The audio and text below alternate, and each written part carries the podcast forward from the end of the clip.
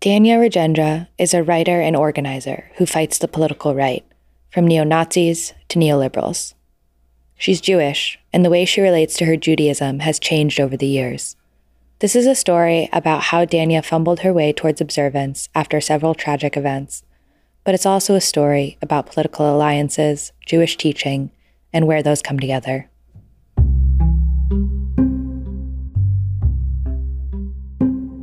I come by these politics honestly. I got them from my parents, who got them from their parents. I grew up in a lefty house. We went to lots of demonstrations as a kid. My grandparents were also lefties. My mom is a retired immigration lawyer, and my dad was a person from another country. And um, so sometimes I like to say I'm the love child of crossing borders, which I think is important in the Jewish context.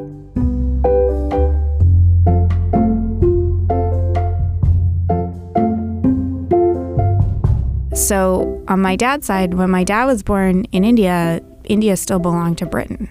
So, it's not really such a long time ago that dramatically different political arrangements really circumscribed the freedom that we take for granted now. And on his side, he had rel- older relatives who participated in the anti colonial struggle. So, I feel like I inherited from both sides.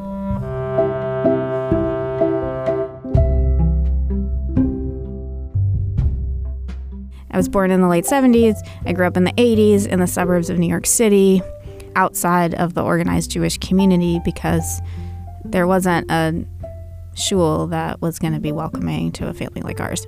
It was a very Jewish place. New York is a very Jewish place. And the kinds of organized Jewish spaces that I encountered were not like legible. Like, I wasn't legibly Jewish inside them, and uh, they weren't legibly related to my world, right? I remember being in elementary school, and my mom would be like, Notice how many kids who get awards are white and how many are people of color. Right? Like stuff like that. In particular, my mom is deeply anti racist. And so, really, always noticing racial disparity and discrimination around us all the time and ensuring that we don't we don't excuse personal prejudice, but we don't ascribe it to individual actions was really important to her. And then, of course, right, like I went to these high quality suburban public schools during the Gulf War, the first Gulf War, and during a bunch of US interventions in Latin America and elsewhere. And I would come home and I'd be like, We learned the North freed the slaves. And my mom would be like, Oh, no, you didn't. or whatever. That's not really how she talks, but you know.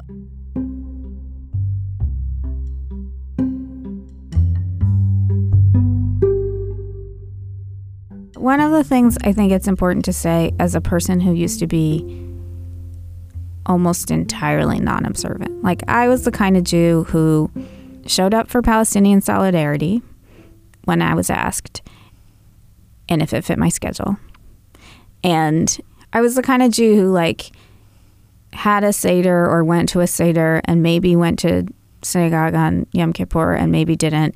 And that was like the extent of my relationship with formal Judaism, but I felt like the work I did and my commitment to worker justice, immigrant justice, racial justice was my best expression of what I understood to be Jewish teaching and my Jewish heritage. And that my commitment to Lador Vador was to carry on the tradition of the Jewish left, which for the most part had been pretty significantly destroyed, um, but not completely, because there are those of us who remain that way, right? It's amazing to see this Jewish left renaissance. And it's also amazing to know that some of us got to carry forward, like actually in our families and in our experiences, uh, parts of the seeds of that without, like, there's no special, I don't get any extra gold stars, right, for having the right grandparents. It's just like the combination of circumstances that mean that um, it wasn't fully extinguished, and it feels really good to be part of that connection and to have it explode is equally amazing. I became more observant when sort of the bottom fell out of my life. I had a series of what I now call Lemony Snicket's series of unfortunate events that happened to me personally. And um, we as Jews are like super great at having like uh, formal things to do in the face of misfortune. And I found that incredibly personally meaningful.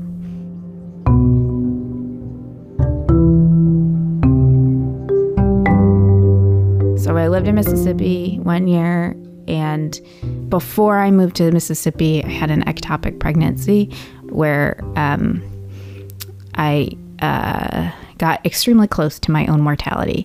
An ectopic pregnancy is when the embryo implants itself somewhere other than the uterus, and um, it's it's incredibly dangerous. The pregnancy is never viable.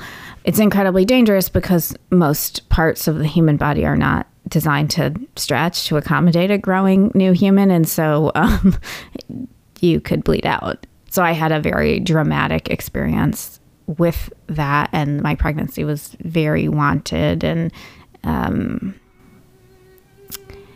and in the in the crisis of that moment, I what came to me was the tune for Avinu Malkeinu, and um, that was part of what um, has led to my different relationship to observance than the one I grew up with.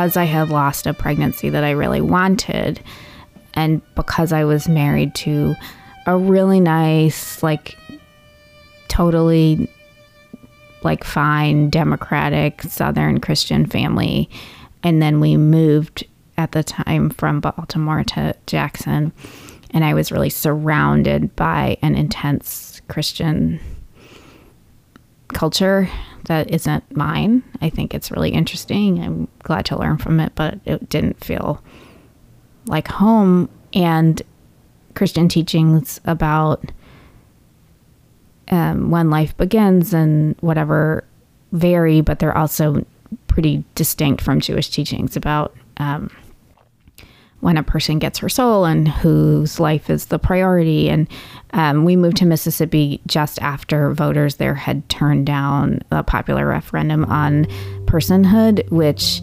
um, in its most extreme form, which is the law in El Salvador, prevents the kind of surgery I had that removes the ectopic pregnancy uh, before there's a real emergency.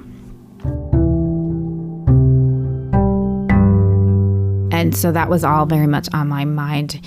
And um, there were like bumper stickers everywhere and still billboards and stuff. And, and I was undergoing IVF, which failed. And so I was like, in this whole culture around infertility and infertility support, which is incredibly important and taught me a lot about solidarity and but also has a whole bunch of stuff that just isn't for me, like that very much overlaps with an anti-abortion politic. Which is not to say that anyone who does IVF is anti-abortion at all, but there's the culture of supporting people who want to procreate who are unable has a whole host of sometimes very unpleasant, often like really racist and classist stuff about like observing how people treat their children and why does that person get a baby and I don't and it comes from a place of pain and longing and is unacceptable. So like I was like in the midst of this really intense personal experience that was super sorrowful in a semi-hostile culture that was telling me a bunch of stuff that I didn't believe. So it sent me into this like I did a bunch of reading about like, well, what are the Jewish teachings about like unviable pregnancies and stuff like that. And it was a real comfort to me. And because I worked from home and then because I um, was kind of like grounded while I did IVF, I had a lot of time. So I like started making challah on Fridays and kind of like fumbling towards observance and then my dad was diagnosed with cancer, and I moved back to New York, and my marriage ended all kind of like in the months after I came back from Mississippi. And so those things together meant that um, I was looking for a place to like religion is good for that and Jews are especially great with like misfortune and death. So, you know, it's like part of our secret powers in a non-anti-Semitic way. So I became more personally observant and then around the same time had connected with a bunch of people who do like official Jewish activist work and made some new friends who did Jewish stuff and then found that there had been this like they had created all this space, right? Space to talk about Jews of color and to elevate Jews of color into leadership, space to talk about like a leftist politic inside the Jewish community. I can take no credit for creating that space. The only credit I can take is that I have great friends and that they invited me to step into it. And so it feels like my work is to enlarge that space for us all.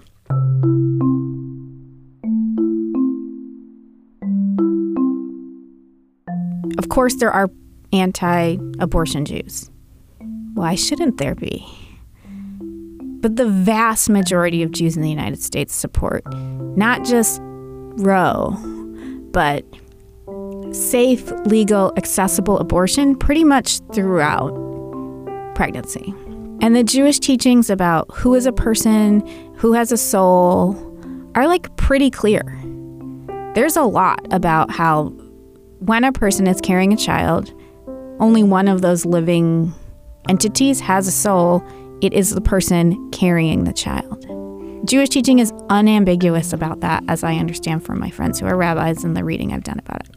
It's personal to me because I had an ectopic pregnancy and I almost died, and it was very horrible. And but like the idea to me that people who are so committed to their idea of Jewishness vis-a-vis mostly vis-a-vis Israel that they would then make alliances with the far Christian right, who 100% are gunning for a future that looks like the handmaid's tale and are currently right now proposing and passing laws that make it harder and harder for all people, it's a shanda for all people, but in particular, since we're talking about Jews, for Jewish people to live Jewishly in the case of difficult circumstances, a time that I know best is a time where we rely on religious teaching and the foundations of our faith to see us through.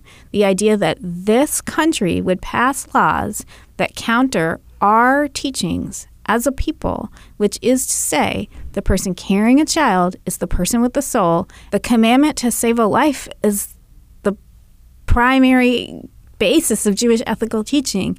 And the idea that we might like bleed out as they do in El Salvador with the most regressive personhood law in the world that that law is the template for what they're hoping to pass in the United States that even if they make an exception for ectopic which they don't always do that like you one should be forced to carry to term because someone else thinks your baby is more important than you are even though our faith says that's just not how we roll.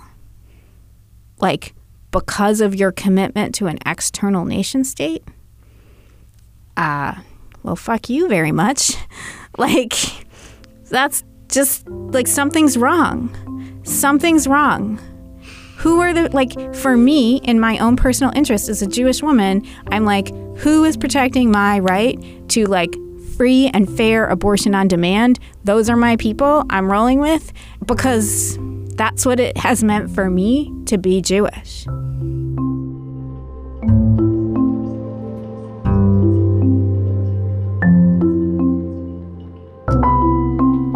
To make political choices is about choosing bedfellows. And if your bedfellows are like doing gnarly shit, then like it's time to think about who you're fucking around with. what we lose by focusing on anywhere external is the current conditions here. And so I think underlying that is what I understand to be an idea that to be a Jew in diaspora is less than. And like, I don't know any other way to be a Jew and I'm not interested in any other way to be a Jew.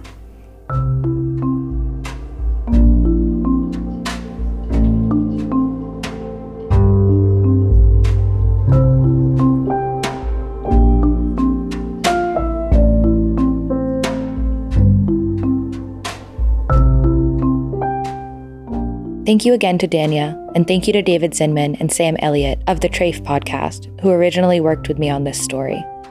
You can find Dania's brilliant writing on her website, which I'll link to in the show notes.